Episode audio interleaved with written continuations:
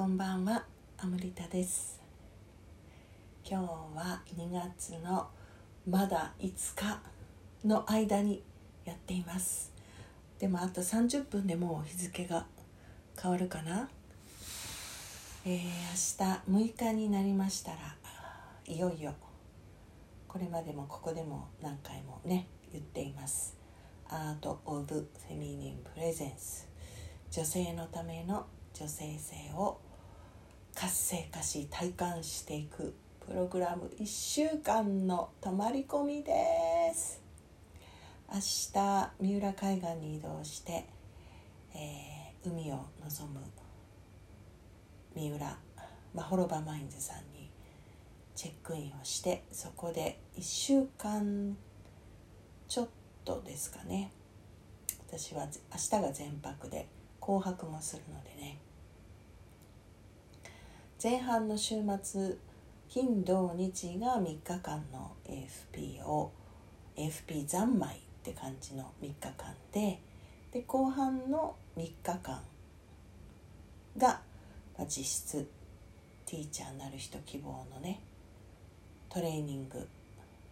になるんですが前半の3日間も一応ねトレーニングででもあの週末だけの人たちと一緒に、えー AFP を体験しつつも、ま、これを自分がね教えていくとなったらっていうような司会もにもいながらこう受けていくっていうことをしてもらうんですね。まあねでもそれにしても私本当になんかこういうもののトレーナーをやることになるなんてもう思ってもいなかったですね本当に思ってなかったんですよ。スピリチュアルな探求はねもっと前はもっとディープなものいっぱいやってたので最近ねそういうちょっとこうなんでしょうね宇宙人系とかなんか宇宙からのとかあれはエイブラハム・ヒックスさんの影響ですかね主にねあとバシャールと。なんかそういうことをねスピ系の人みたいな風にこうカテゴライズされてそういうことをね YouTube にたくさん動画が上がってたり天使のお話をする人とかもういっぱいですね。未来から来た人の話とかね。もうね面白いですね。そこにどっぷり使っていた時代はもう私の中ではねあの終わったっていうふうには言わないけど、まあ、いつまたねあ面白いと思い始めたっていいんで。もう今ちょっとまあねだいぶもうなんかそれらは一段落してそれよりまあ AFP のようにスピリチュアルなことにもまあ理解はあるというか開いてはいるけれどもフォーカスは現実に今いる現実にねどういう変化を起こしていってどんな風にこの人生を楽しむかっていうことの方が今はね楽しいんですよね。だからこそそういうもののトレーナーとかね教える側とか前に立つ側にいるなんてもう想像もしなかったですね。なんかそのどっぷり深いスピリチュアルをやっていた頃やっていた頃っていうのは完全に受ける側としてなのでまあその頃を思ったら自分のためだけにやっていたしねこう気楽にまあちょっとねテレビ局が長かったっていうかやってたからこうなんかいろんな赤落としじゃないけど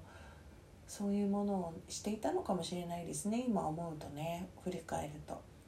エネルギー的にもすごく重くなってたと思うしね事件事故の取材もすごかったしねあの不正だの汚職だの闇の力だのいろんなものにねこういつも触れていたのでそれはねそれですごくすごくすごく私にとっては意味のある時代ですけど。でそれをねこうとにかくいろんなものを受けていろんなことをやってあでなんかなんていうんですかねそういうワークショップみたいなもの自己啓発みたいなのも行きましたしねコーチングも今はねコーチとかコーチングとか私自身は言ってないけど、まあ、結構ねまだあの日本には全然入ってきてない頃ねアメリカでそういうのやったりとかねしてたんですよね。もうそういうのをねこうなんかリードする人たち前に立ってこうなんか教えるようなことをする人たちって、まあ、その頃の私はまだひねくれてたから上げ足も取ってたしちょっと斜めから聞いたりする時もあったりしてね本当にやりにくい参加者だっただろうなって今反省するんですけど でも結構ねあの単純に感動しやすいところもあってまあ大泣きしながらいつも受けてたんですけどその大泣きしながらもこんな場をね作ってリードする前に立ってそのファシリテートするっていうのはどれだけ大変なんだろうっていう一握りのすごいこう選ばれし人々みたいなね特別な才能を持った人々がやることなんだろうなと思ってたんですよね。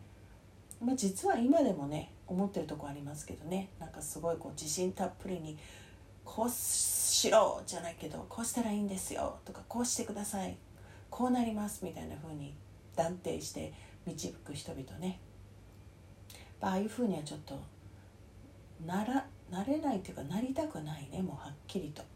あの感覚違うもんね。そういう風な言い方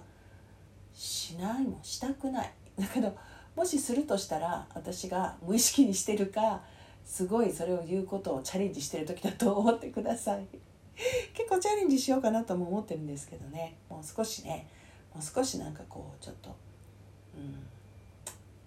こうドーンと言ってもいいかなっていう時もあるんでね。ただ私やっぱり基本的には本当に綺麗事じゃなくてあのほらよくいるじゃないですか。言うじゃないですか。ダメな親が自分のダメな部分をそのまま出してると子供がしっかりしてくるみたいな。親が完璧にしようとし完璧を務めれば務めるほど子供は依存的になっていくとかあの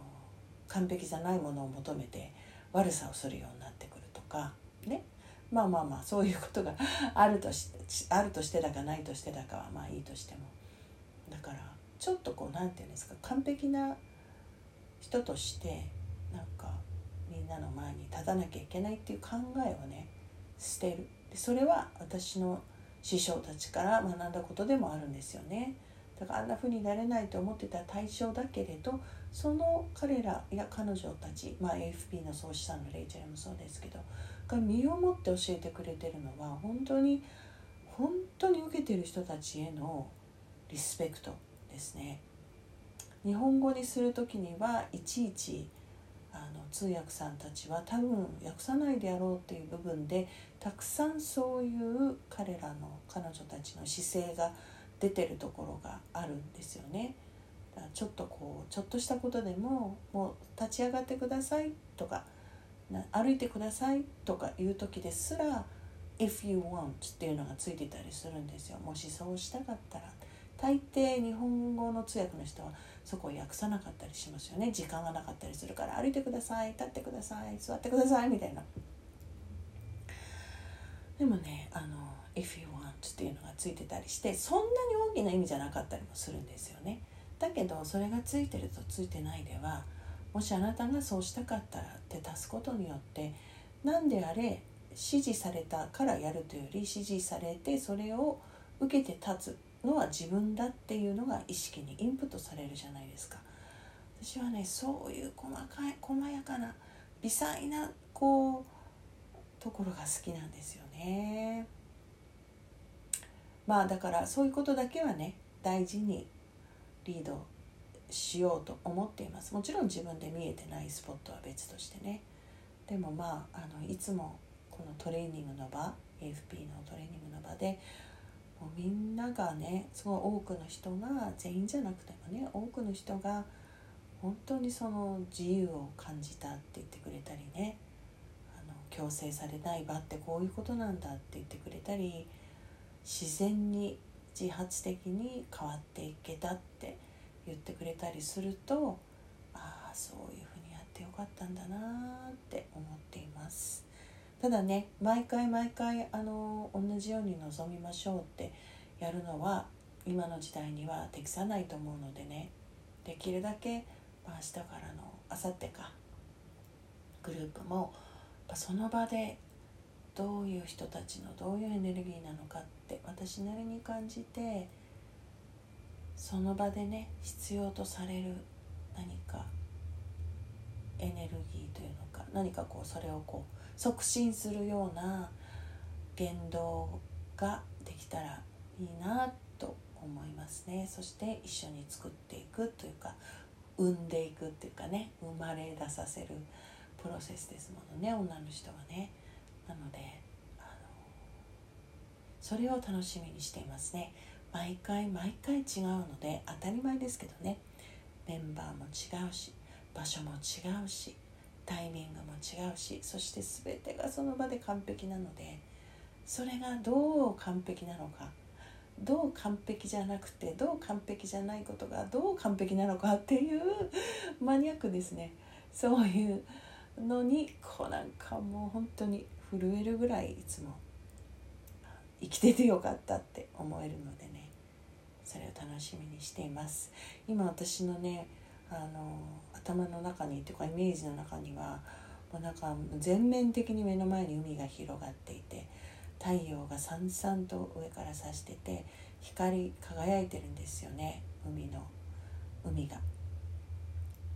そんな場所そんなねあの会場がそういう場所かどうかはわからないんですけどね。